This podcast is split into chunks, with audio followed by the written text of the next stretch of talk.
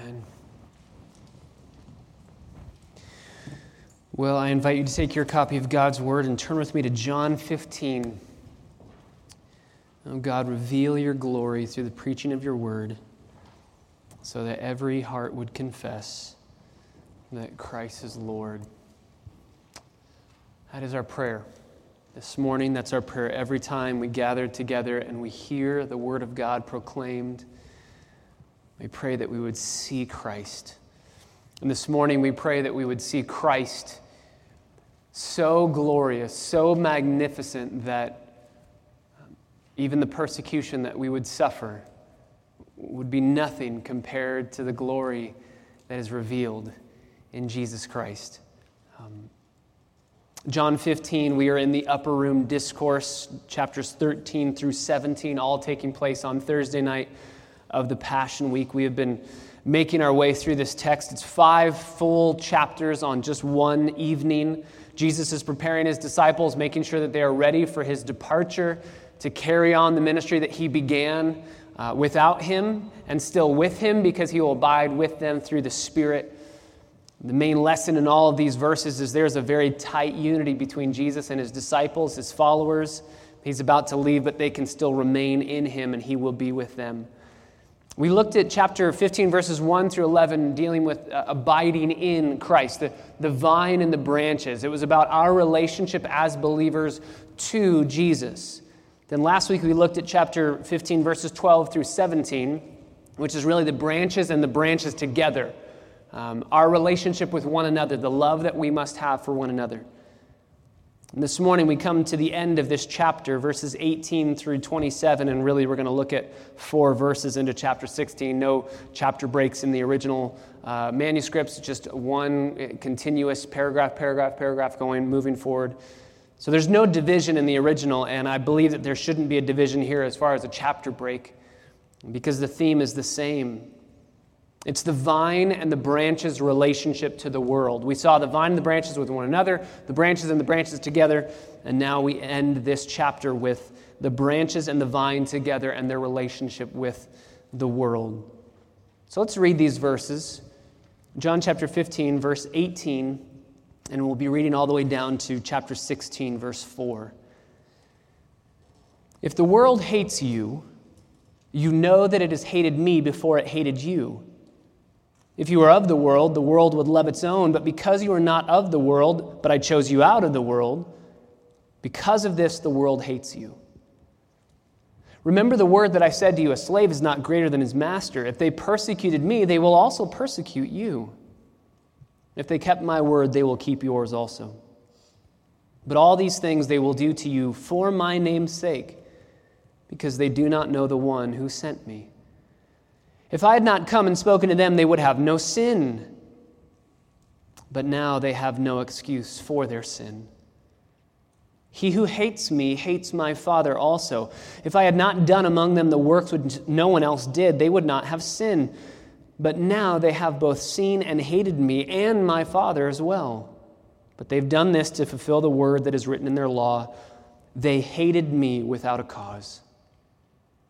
When the Helper comes, whom I will send to you from the Father, that is the Spirit of truth, who proceeds from the Father, he will testify about me. And you will testify also, because you have been with me from the beginning. These things I have spoken to you so that you may be kept from stumbling. They will make you outcasts from the synagogue. But an hour is coming for everyone who kills you to think that he is offering service to God.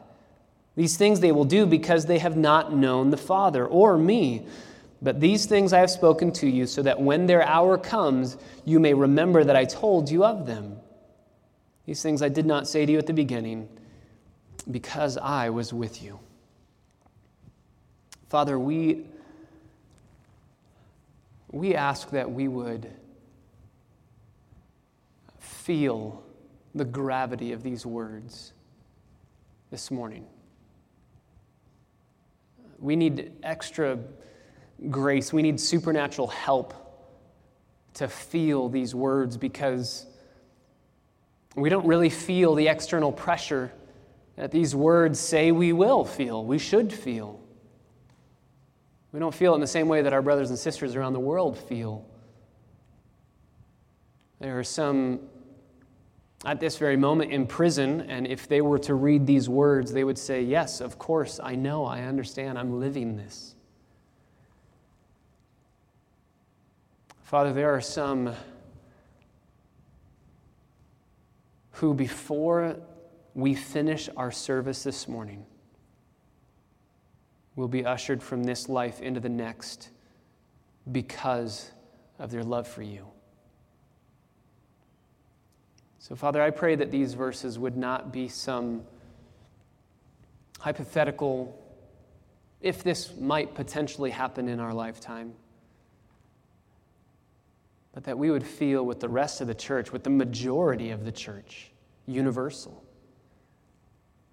the weight of these verses, the way that they are feeling it in this very moment.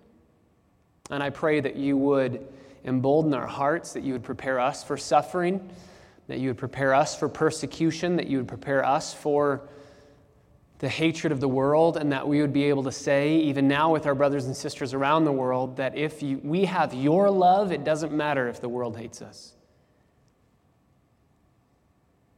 And if the world loves us because we turn our back on you, it doesn't matter if we have the world's love when we don't have the favor and the love of our Master. So, Father, I pray this morning that you would create in us an ability to see, to perceive, to feel, and to know the persecution that is happening even as we speak. Prepare our hearts. Open our eyes to behold wonderful things from your word. We pray in your name. Amen. In 2013, uh, 100 million Christians around the world suffered persecution. To put that into a perspective that we might understand, that would be all the residents of California, Texas, New York, and Florida combined. Or to put it in another, another perspective, that's a third of all Americans persecuted. 100 million Christians around the world suffering persecution. And that was a, a double from the previous year. In 2012, 50 million Christians around the world suffered persecution. It's all over the place Syria, Nigeria, Pakistan, Egypt, all over the place. In North Korea, at this very moment, over 100,000 Christians live in prison camps. Last year, 2016, over 215 million Christians around the world suffered persecution and over 100,000 of those were killed for their faith. The Center for the Study of Global Christianity, which is an academic research center that monitors worldwide demographic trends in Christianity, estimates that between the years 2005 and 2015, 100 million Christians were martyred. 100 million. That's an average of 100,000 Christians every year. And if you add up all of human history, and all of the martyrdom of the church, in all of history, over two thirds of all Christian martyrs were martyred after the start of the 20th century. But we don't really feel this. We're so desensitized to this. How should we think about it? How should we feel? We have one day set aside last week, the International Day of Prayer for the Persecuted Church. One day that we try to remember and bring it into our sights what is happening to our brothers and sisters around the world and maybe what's going to happen to us in the future. Maybe it's the near future, maybe it's the far future, but we know it will happen because the Bible says all who desire to live godly lives in Christ Jesus will be persecuted. And that's echoing the words of Jesus here in the upper room discourse. This this passage has been so love centered, so happy. So, other than the fact that Jesus is leaving and they kind of don't understand that, I'm going away to prepare a place for you. You'll be with me one day. I love you. You love me. My joy will be in you. It will be full. And then all of a sudden, a turn in verse 18 if the world hates you. Why? Why this turn? Well, if you go back to chapter 14, verse 22, Judas, not Iscariot, asked Jesus, Lord, what then has happened that you are going to disclose yourself to us, but not to the world? Um, The, the last couple paragraphs that we've been looking at, Jesus has been answering that question of here's why I'm disclosing myself to you. And now Jesus is answering, and here's why the world isn't getting this. They aren't understanding this. They won't receive this. So, this is kind of Jesus' response to Judas's question of what about the world? What about the world? And Jesus is going to say, the world is going to hate you. That's our reality, verse 18. If the world hates you, it's a conditional clause, but it's, it's a uh, going to happen since. You could put, since the world is going to hate you, you will know that it hated me before it hated you. We will be known for our love, Jesus just said in the previous paragraph, and they will be known for their hatred of us. One of the reasons why we're commanded to love each other is because we're not going to get love from the world. We need to love each other and be intimately devoted to one another because that's not going to be happening from the world. The world will be hostile. We will be persecuted. This is our reality as believers. 2 Timothy 3, verse 12. All who desire to live godly in Christ Jesus, all who desire, not even who are living godly lives, but all who desire to live godly lives in Christ Jesus will be persecuted. The disciples knew this. Peter was crucified upside down. Andrew was crucified, survived for uh, two days hanging on the cross. And we have record that he was preaching to people while he was nailed to a cross. James was beheaded, but not before his accuser, the one who had betrayed him and turned him in, was converted and asked to be beheaded alongside of James. Philip was crucified, Bartholomew was skinned alive and beheaded. Thomas was run through with a spear, Matthew was killed with swords, James was stoned and clubbed to death, Thaddeus was crucified, Simon the Zealot was crucified. Only the apostle John did not die a martyr's death, but that's not for lack of trying. The Romans uh, attempted to kill him by throwing him into a pot of boiling oil and somehow he miraculously survived. I think it was only by God's amazing grace in his life because he still had yet to write the book of Revelation, and so God preserved him, sent him, exiled him to the island of Patmos, and there he wrote Revelation and died in exile. Jesus says, The world will hate you. The world, this is the evil, fallen world system Satan is the ruler of this world, and he prowls around like a roaring lion. And because he's the ruler, the world will follow their ruler's lead and hate the ones that he hates. But why? Why? Jesus is going to answer this question. Why will people hate? Why will the world hate Christians? We're going to see two main points this morning. Number one, we're going to see the um, reasons for the persecution that we're going through. The reasons for persecution, Jesus is going to outline several of the reasons why we are going to be persecuted. And then he's going to give us the response to that persecution. How should we feel about it? What should we think about it? How should we feel? What are the reasons for the persecution, and what should our response be? Well, verse 19 begins the reasons. There are four reasons why persecution happens, why the world hates us. The first is that we are not of this world. Verse 19 If you were of the world, the world would love its own, but because you're not of the world, but I chose you out of the world, because of this, reason number one, the world hates you. It's because you are not of this world. The world hates those who are aliens and strangers in their world. It's not our home, right? This world is not our home. We're just passing through. And even more than that, this world is dead to us. We don't love it. We don't like it. We don't want to be a part of the system of this world. But the system of this world is home sweet home to the world. That's actually what Jesus says here in verse 19. If you were of the world, the world would love its own, not its own people. There would be a very specific way of saying it would love its own people. The worldly people would love its own people. But that's not what this is saying in the Greek. This is saying the world loves itself, its culture, its system. The world love it, loves itself. The world loves its own things, not necessarily its own people, but its own things. The world loves itself.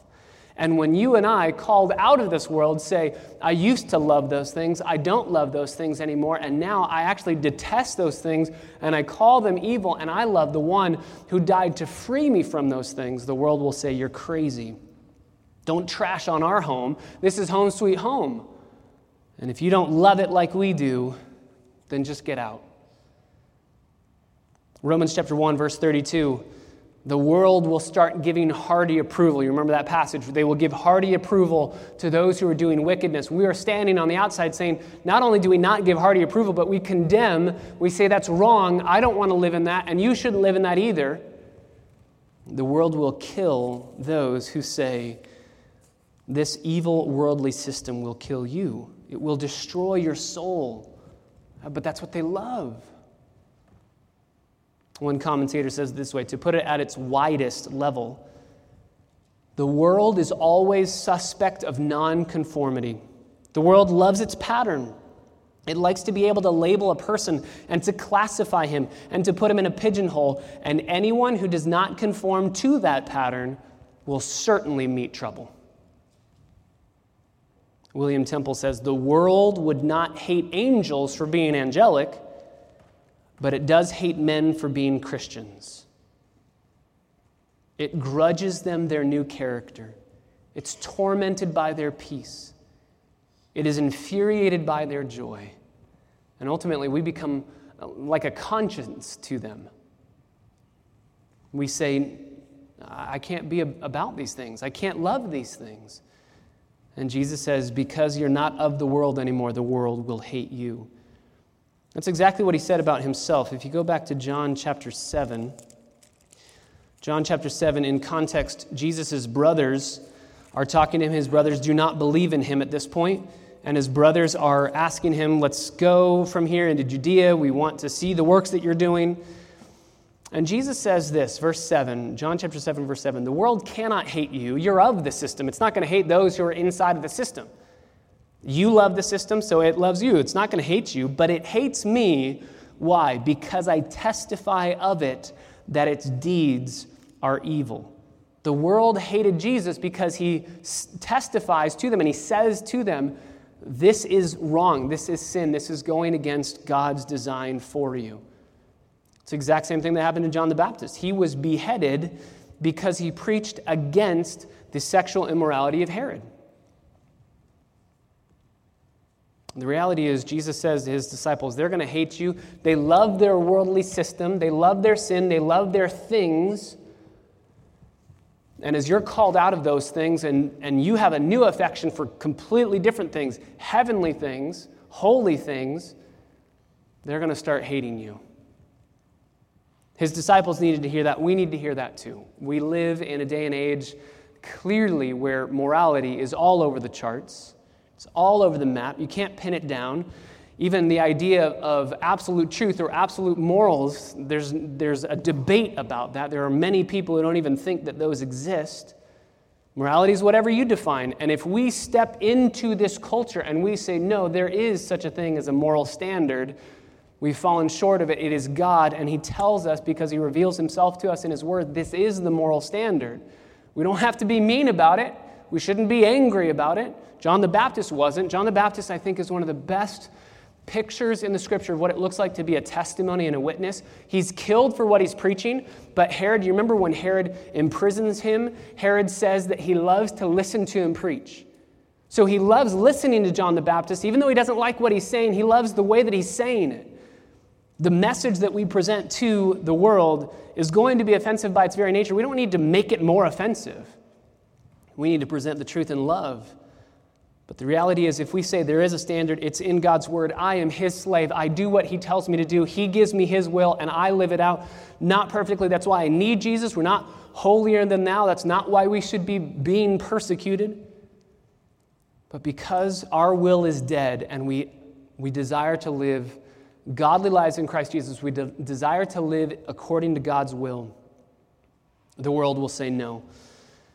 No, your system is wrong because it is conflicting with my desires. It's conflicting with what I love. How dare you tell me that I can't love what I love? Jesus says, You've been chosen. I chose you out of this world. I chose you out of this world. That's literally where we get the Greek word for church, ecclesia. We've been called out, called out of the world, called out to a new relationship with God. We've been called out. And he says, I chose you for myself Therefore, since I chose you, you must deny the world. You, can't have both. You can't serve two masters. You can't decide to follow Jesus and decide to love the world. Either you'll love the one and hate the other, you'll submit to the one and despise the other. No one can serve two masters. I wonder if this has been lost in our evangelism. We need to share with people that following Jesus will make your relationship with this world change. That has to be a part of the gospel presentation. Um, when we go back to you know, one of the most popular Christianese phrases, God loves you and has a wonderful plan for your life. I, understand what people are trying to say by that, I think. I'll give them the benefit of the doubt. But what if God loves you and his wonderful plan for your life is your martyrdom? What if it's that everybody around you hates you, wants to kill you, imprisons you, tortures you, and then chops your head off? We need to present the gospel in such a way that we're saying you're making a choice and your will must submit to Jesus. And when you do that, the world will hate you. The world persecutes Christians, the world hates Christians. Reason number one, because Christians are not of this world. Reason number two is because the world hates Jesus. This is verse 20.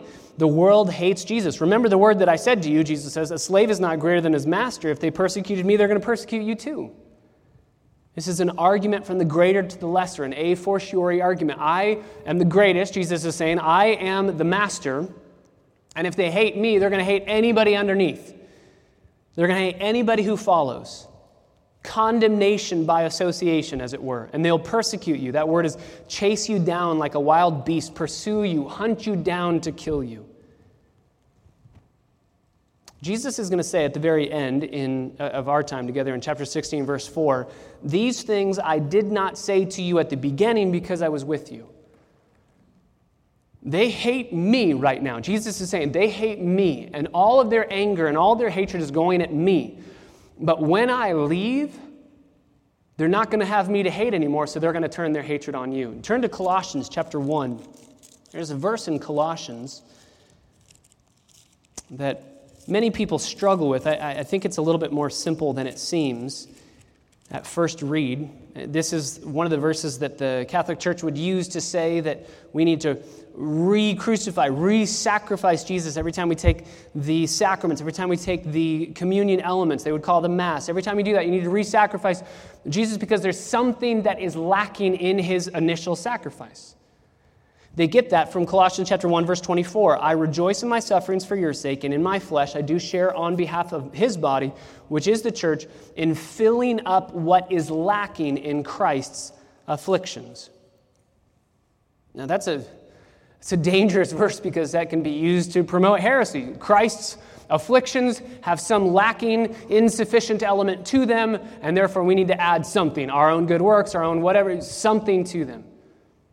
If you look at the context and you look at what happened even in Paul's own life and you just look at the upper room discourse, what Paul is saying is this when Jesus was here, people hated him and they took out their anger and aggression and hatred on him.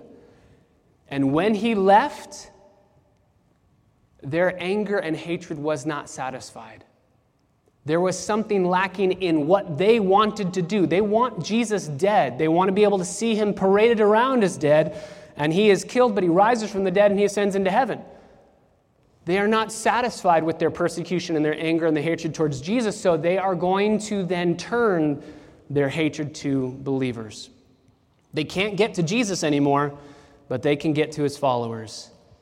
So, we will be persecuted as believers because they hate Jesus. And since we are his followers, they're going to hate those who love what they hate. The reality is, if Jesus took the cross for me, then I can take the persecution for him. And there's a, a small promise that's placed inside of verse 20. If they persecuted me, they'll also persecute you. But if they kept my word, they'll keep yours too. Look, they'll hate you, but those who would obey me and follow me, as you preach the gospel, they will obey me and follow me through your preaching. But they will hate you. The majority will hate you. They will hate you because you're not of the world. They'll hate you because they hate Jesus. They will hate you and persecute you. Number three, reason number three, because the world doesn't know God. They'll hate you because they don't know God. This is verses 21 through 24. But all these things they will do to you for my name's sake because they don't know the one who sent me. They don't know the Father. They don't know God. They hate God. He says, If I had not come and spoken to them, they would not have sin. It's guilt. They would not have the specific guilt. This is not all of their sin, all of their guilt. It's they would not have the specific guilt of rejecting me and rejecting the Father who sent me. If I hadn't come, they wouldn't have had the opportunity to blaspheme the Holy Spirit. Remember the blasphemy of the Holy Spirit? Jesus is performing miracles by the power of the Spirit, and they say, uh, We don't believe you're doing it by the power of the Spirit, we believe you're doing it by the power of Satan. And Jesus says, If I had done these miracles in other cities, they would have repented and believed, but you have not, and therefore, this is the unforgivable sin. You're determined in your disbelief, you will not submit to me, and therefore, that's it. If you reject me, visibly seeing me here, that is the guilt that you have that will not be forgiven. They have no excuse for their sin. They saw me, they saw the exact representation of the Father. And that's why Jesus says in verse 23 He who hates me hates my Father also. They don't know the Father and they hate the Father. They don't know him. What do they know? Turn back to John chapter 3. John chapter 3, verse 19. This is the judgment that the light has come into the world, and men loved the darkness rather than the light because their deeds were evil. They don't know God because they know their sin.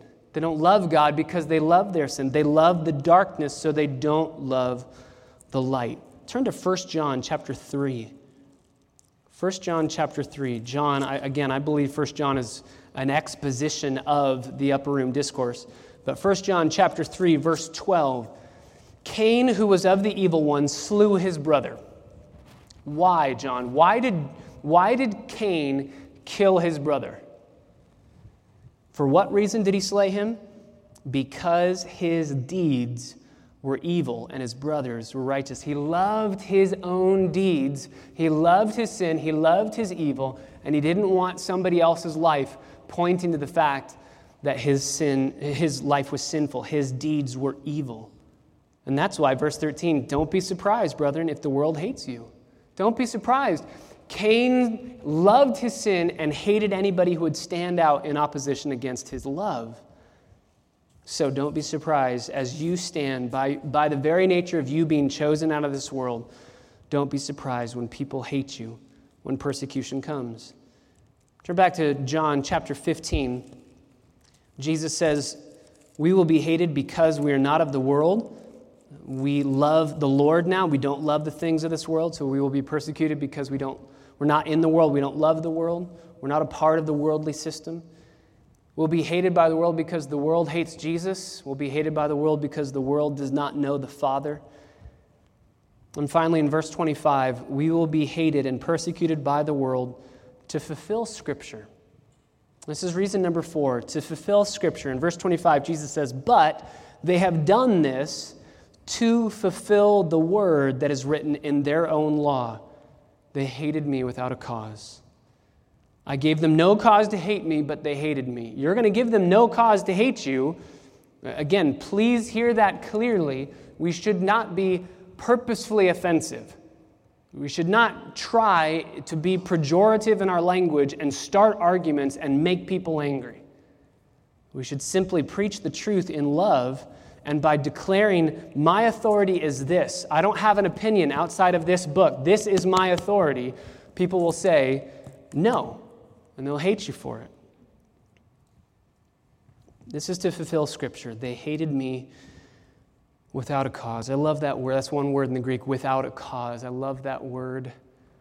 Um, Romans chapter 3 uses that word. Paul uses it in Romans 3. We are justified freely as a gift, without a cause. We had no cause in and of ourselves that made God say, Oh, I need to save that person. We were justified freely as a gift without any doing that we could do on our own. But Jesus says here in John 15, this is the plan. Persecution is the plan. He's going to say it in verse 1 of chapter 16 These things I've spoken to you so that you may be kept from stumbling. When these things happen to you, you shouldn't be afraid. You shouldn't be surprised. This is all part of the plan. You can write down 1 Peter chapter 2 and 4. Um, in 1 Peter, Peter tells the church who is suffering, Don't be surprised that fiery trials, fiery ordeals are coming upon you. This is part of the plan, it's part of prophecy. Yeah, but we could ask, okay, hang on, time out, but how are we going to survive this? If this is part of the plan and part of the prophecy that persecution is going to come, what are we supposed to do? We see the, the reasons for persecution that Jesus has given to his disciples and he gives to us as well. But now the response. How do we respond to this? How are we going to be able to survive? How are we going to be able to minister? How are we going to be able to be encouraged and emboldened in our faith to go proclaim the gospel that we're dying for? And Jesus answers that in verse 26 the helper is going to come. The helper is going to come. And in these verses, in our remaining time, we will see three responses to persecution. So we have four reasons that Jesus explicitly gave us for why persecution happens. And now, three responses. Number one, we will have supernatural comfort. We will have supernatural comfort. Even when persecution comes, we will have supernatural comfort. Verse 26 When the helper comes, whom I will send to you. This is the Comforter, and he'll come directly from the Father. He's the Spirit of truth. He proceeds from the Father. He will testify about me. You're not going to lose your testimony because I'm going to send a comforter who will always be with you, who will never leave you, who will seal you for that day of redemption. You cannot be lost. If you have the Spirit, Romans chapter 8, Nothing can separate you from God, not even nakedness, famine, peril, or the sword. Paul tells us the sword itself can't separate us. I think he's getting that from Luke chapter 21. In Luke 21, Jesus says something very fascinating. He says, Because of me, the world will hate you, and they're going to kill you, but don't be afraid, because on that day, not even a hair on your head will perish. They're going to kill you Maybe cut your head off, but don't worry, the hairs on your head will be okay. What is Jesus saying? They can do whatever they want to do in this life to your body. But when you die, they can't touch your body in the next life. And I will keep it, I will hold it, I will preserve it. That's why he says, Don't be afraid of man. What can they do to you? They can kill you. Be afraid of the one who can kill your eternal soul, who can kill your body in the next life. We should have supernatural comfort. The Holy Spirit is coming. Obviously, for the disciples, He's coming. For us, He's here. He's with us. And He testifies about Jesus to us, even now as we're reading Scripture. He tells us in Philippians chapter 1, verse 29 To you it has been gifted to suffer for my name's sake. Persecution is a gift. We receive supernatural comfort that changes the way we even think about persecution. It's a gift. Why is it a gift? Because it's proving that we love Christ, that we don't love the world, that we're set apart, that we've been chosen. That's why Matthew chapter 5, verses 10 through 12, we rejoice because we're blessed when we're persecuted. That's why you hear often in like Voice of the Martyrs and, and other magazines like that, where persecuted church is saying, don't pray for us, pray with us, because if you pray for us, you're going to be praying the wrong things, because you're going to pray things like, please make persecution stop. They say, we don't pray for that. Persecution is a blessing, it's a gift from God, it's fulfillment of prophecy. Don't pray that the scriptures wouldn't be fulfilled. Pray that we would persevere to the end, be a witness on behalf of the gospel, and show that Christ is Lord and by far better than anything that this world has to offer. Persecution advances the gospel, it produces perseverance, it brings joy. So, the first response to persecution that Jesus says is you're going to get supernatural spiritual comfort. The second response is you will have bold obedience. Verse 27 You will testify also because you've been with me from the beginning. So, Jesus says, if you love me, you are going to die for the gospel. I think at that point, if I'm in the upper room, I would think, I don't know. You've just told us that we're supposed to live out the ministry that you're leaving behind. Don't know if I want to do that now that you've just told me, as you do this, you will be killed for it. And Jesus is saying, hey, for anybody in this room who's thinking that, you will testify also. Don't worry, you'll obey me. Even though your obedience will get you killed, you're still going to obey because the Spirit's with you and because you've been with me. You know that I'm Lord. So it produces bold obedience. Despite the persecution because of the gospel, you're still going to preach the gospel. You've been with me from the beginning. To know the gospel has an inherent command to share that gospel. That's why Jesus says in Acts chapter 1, verse 8, You will be my witnesses. The, the word witness in the Greek, it's where we get martyr from. Um, we, when we hear martyr, we hear a Christian who has been killed for their faith. That's not what that word originally meant. Martyr in the Greek just meant somebody who goes out to witness, somebody goes out to testify. But it started to carry with it somebody who's dying for the gospel because everybody who was witnessing and testifying on behalf of Jesus was being killed. So the word martyr took on new meaning to say witnesses who are being killed. Jesus says, Be bold. Yes, you will die for your faith but they can't hurt you.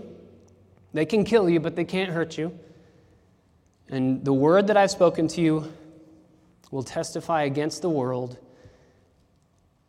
and you will be able to preach with boldness the gospel that you're dying for. So, supernatural comfort is one response, bold obedience is the next response, and finally, sober mindedness is the final response. Sober mindedness, number three. Our third response to persecution. This is chapter 16, verses 1 through 4.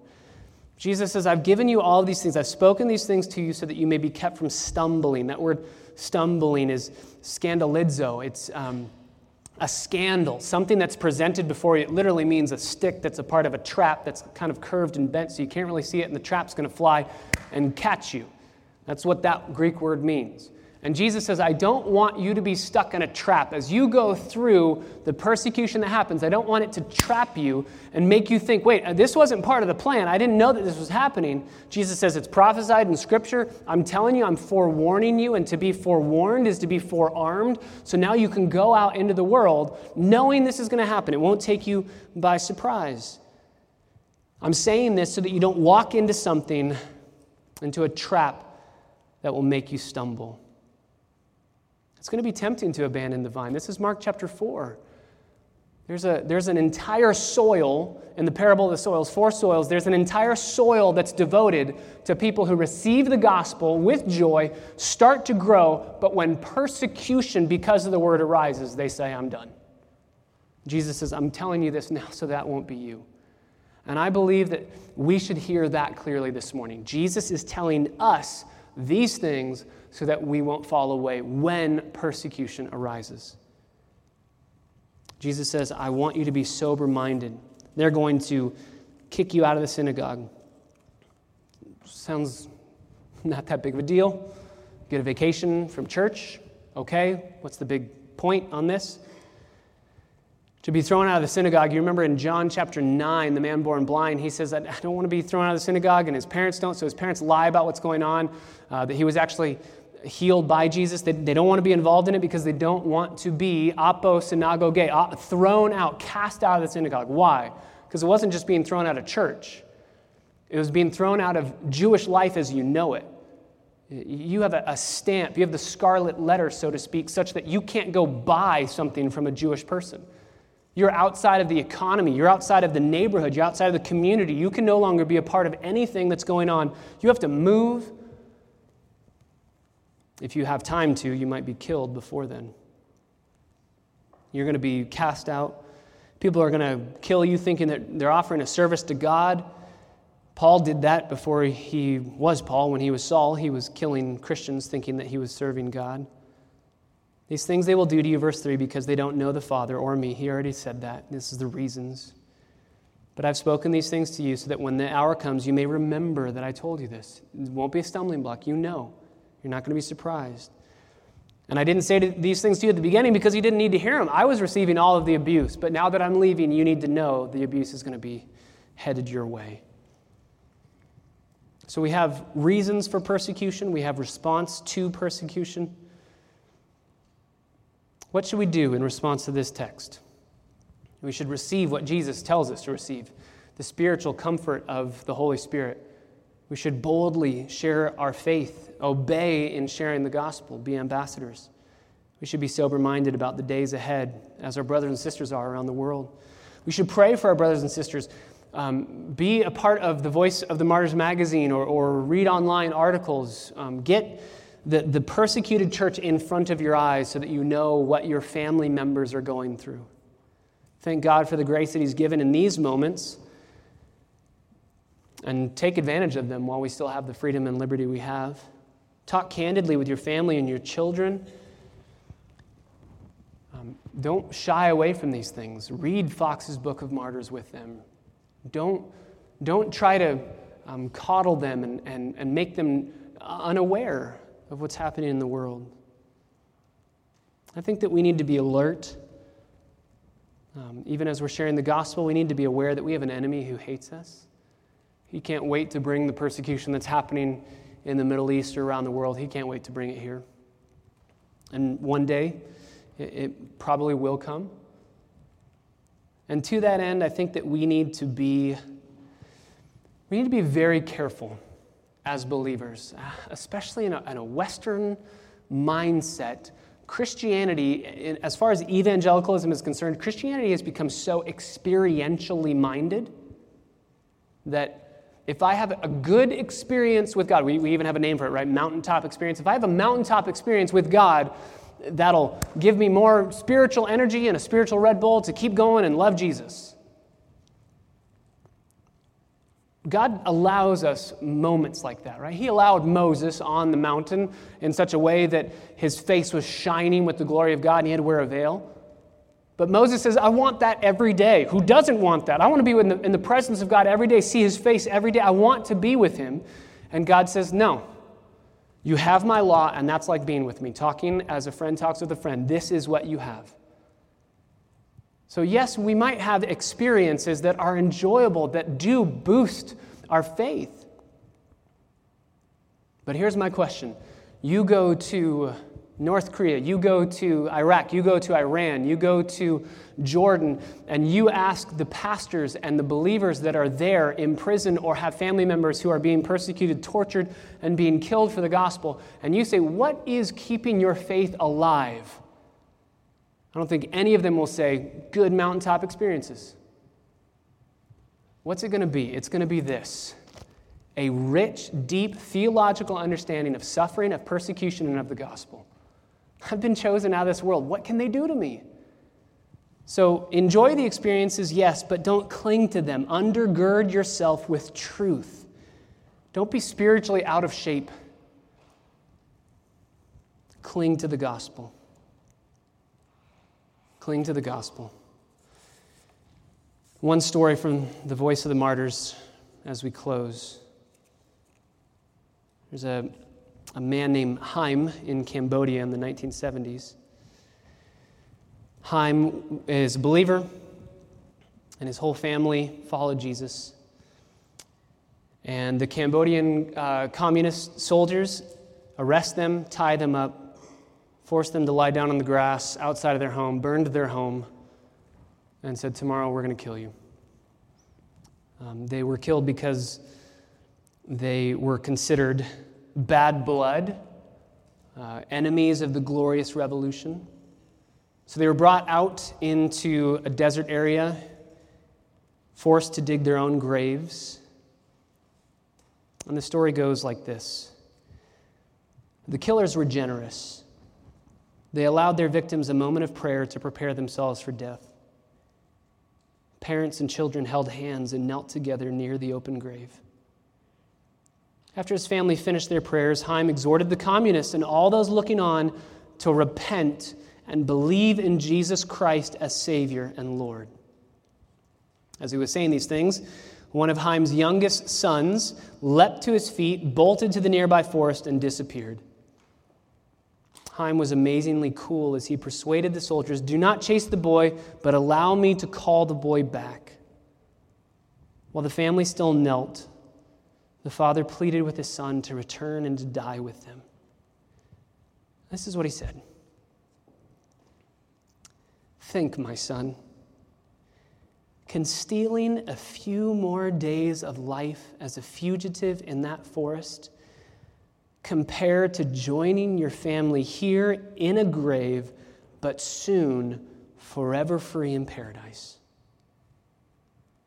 In tears, the boy walked back, knelt down on the ground with his family, and Haim said to the executioners, We are ready to depart. But none of the soldiers who were there would kill them. They had just witnessed the power of the gospel, a love for Christ being greater than anything in this world. So they waited. They didn't know what to do. Finally, hours later, an officer who had not been there to witness the scene came and shot all of the Christians. What would lead somebody to do that? What would lead somebody to say, Come back, die with us, because you have something better waiting for you? 2 Corinthians chapter 4. This slight, momentary affliction is preparing for us an eternal weight of glory beyond all comparison. Haim believed that. His family believed that. My question is do you believe that? Is Jesus worth it? Do you value him more than anything in this world? Only that kind of a value system will make you stand in a grave that you have dug excited to be with Jesus. I can live with the world's hate if I have the Savior's love. Father, we thank you for our time. What a rich time that we are able to spend in your word. And we do pray for our brothers and sisters around the world. We pray with them that you would preserve them, strengthen them, give them perseverance to the end. May their persecutors see the glory on their faces, just like Stephen, his face shone like an angel just like Haim's persecutors and murderers. May they hear the gospel and see it lived out as believers would shout with their very lives to the very end Jesus is better by far than anything this world has to offer. To live as Christ, to die as gain. Prepare our hearts for that moment, and may we be faithful to pray for our brothers and sisters, even at this very moment, who are going through this persecution. We love you. You are worth it. We want to scream that with every fiber of our being and the way we live our lives. We pray in the name of Jesus. Amen.